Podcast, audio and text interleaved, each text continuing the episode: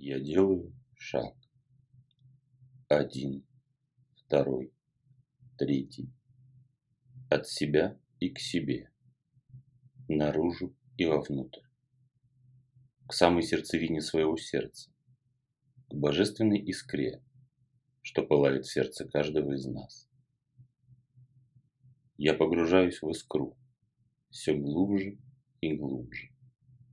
Искра разрастается, сливается со всем моим естеством. И я осознаю себя лепестком стажара, божественной искрой силы рода породителя, горящей в сердце каждого из нас. Вспышка. И я оказываюсь в ельнике. Ельник. Привычный мне ельник сегодня вместо хмурой неприветливости показывает мне свое радушие, теплоту и даже семейный уют. Как будто я пришел домой, где меня уже заждалась моя семья и радостно встречает меня на пороге. Тропинка сама легла мне под ноги и весело повела меня к елям привратника, прочь из ельника на большую поляну, что уже виднеется впереди. Дойдя до лесных врат, я прохожу их и оказываюсь на залитой солнцем поляне под голубыми небесами. В воздухе разлито спокойное тепло, не жарко и не холодно. Уютно и гармонично. Тихо. Мирно и покойно. В центре поляны высится высокий резной терь, сложенный из толстенных, отливающих на солнце белизной стволов. Терем чем-то похож на терем бога Дида, но он все же другой. Как будто в нем живет молодая семья, а не зажиточный крепкий хозяин с кучей резвых ребятишек. Тропинка повела меня к терему и остановилась перед высоким резным крыльцом. Я взошел по ступенькам и вежливо постучал в дверь терем. И дверь сама собой растворилась передо мной. В лицо пахнуло запахом свежих щей и теплого хлеба, ароматом уюта и тепла. Пройдя через сень, я очутился в высокой и чистой горнице, центральное место которой по традиции занимала царица печь. Печи горел огонь.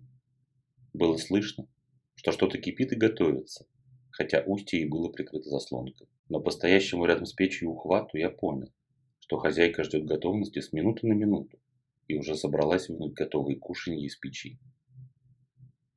Я оторвал свой взгляд от уюта печки и посмотрел направо, под окно. Там стояла лавка, на которой в корзинке было сложено рукоделие, а рядом на пяльце был натянут отрез белого хлопка с начатой красной вышивкой, чьи уже готовые узоры немного напоминали мне свадебные. Посмотрев налево, я увидел стол с лавками по бокам, уже накрытый полностью к трапезе. Не хватало только горшка из печи, чтобы можно было начать есть. Семья – это всегда труд. Не бывает счастливых и гармоничных семей без труда обоих супругов. Раздался в горнице высокий, но в то же время глубокий девичий голос. Я обернулся. Передо мной стояла прекрасная девушка, уже не юница, но женщина, полностью осознавшая свою женскую суть, как хранительница дома и очага своего мужчины. Простой белый сарафан был богато изукрашен вышивкой, а височные кольца мелодично позвякивали в такт ее шагам. Я поздоровался, поклонился и представился, спросив, как твое имя, прекрасная хозяйка терема? Я Палеля, ответила мне девушка. Я богиня семейного союза, помогаю женщине и мужчине осознать всю глубину своих чувств и трансформировать их в заключение семейного союза и обустройство совместного быта, укрепляя связь между родами и семьями. Союз всегда дается нелегко. Это большой труд каждого, кто радостно и добровольно вступает в него. Только когда пора горячей влюбленности миновала или хотя бы утихла, только тогда неотравленный гормонами ум может услышать шепот сердца и усвоить его свет. Стать разумом и услышав те подсказки, что дает сердце разуму по поводу будущего партнера. Чувства – это прекрасно. Глубокие и истинные чувства, которые вы испытываете друг к другу, еще прекраснее но все чувства так или иначе со временем теряют свою остроту. И вот уже все то, что казалось вам вечным и незыблемым, становится временным и проходящим. И вы сами себе восклицаете, где были мои глаза, куда я смотрел, почему я выбрал ее. В выборе будущего супруга или супруги всегда надо руководствоваться не только сердцем, но и разумом.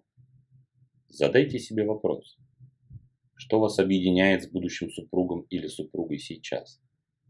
Каковы ваши общие интересы, не связанные друг с другом и будущей семьей и детьми?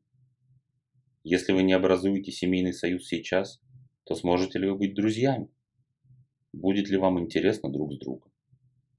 Есть ли вам о чем поговорить сейчас, не только обсуждая новости и сплетни, но и обмениваясь сокровенными мыслями, делясь ими друг с другом, чтобы выслушать точку зрения другого, понять и, может быть, даже принять ее, меняя свое мнение. За редким исключением вы торопитесь и летите вперед. Все ужасно боятся одиночества. Девушки стараются выскочить замуж за первого, более-менее подходящего парня. Парни же делают предложение первым, кто откликнулась на его ухаживание и согласилась. Почти никто не изучает своего будущего супруга, его склонности, интересы, его жизнь до вас. Чем он жил, что делал, куда стремился и к чему шел. Никто не расспрашивает и не уточняет про планы на будущее. И не спрашивает, как человек видит себе супружество, которое рано или поздно настанет. Какова роль в семье каждого из супругов, как и в чем он видит свою ответственность перед семьей и ответственность другого. Вам внушили, что все эти вопросы задавать неудобно и стыдно. Как же?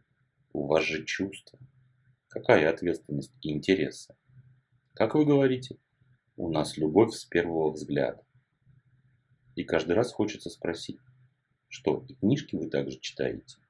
Делаете вы так книжки только по обложке? Тоже с первого взгляда? От таких непродуманных решений и проистекает горе ваших семейных союзов, которые вы сами же называете браком. Не к союзу двух сердец и разумов вы стремитесь, а в лучшем случае к совместному существованию, подыскивая себе наиболее удобного лично вам партнера. Даже не супруга, а партнера.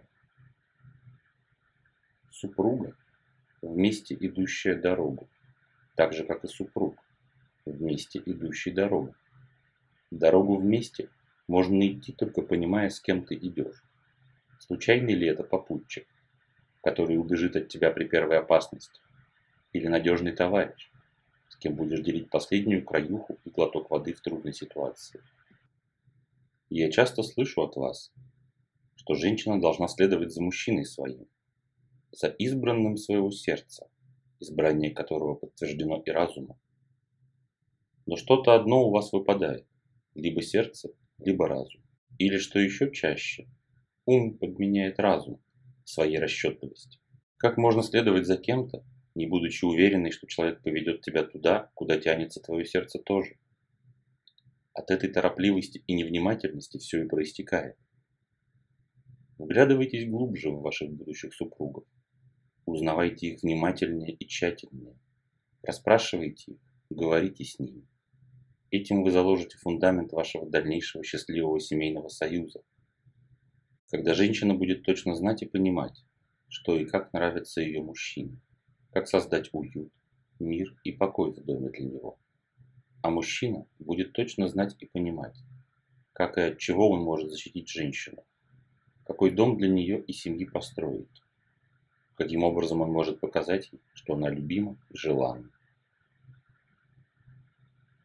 Голос Полели замолчал. Богиня подошла к столу, взяла с него корзинку, в которой лежал каравай и яблоки. Раздели еду со своей семьей, Видогор. Пусть счастье ваше семейное полнится и изливается из ваших сердец ко всем, показывая своим живым и огненным примером, как живут в заботе и сердечной теплоте супруги.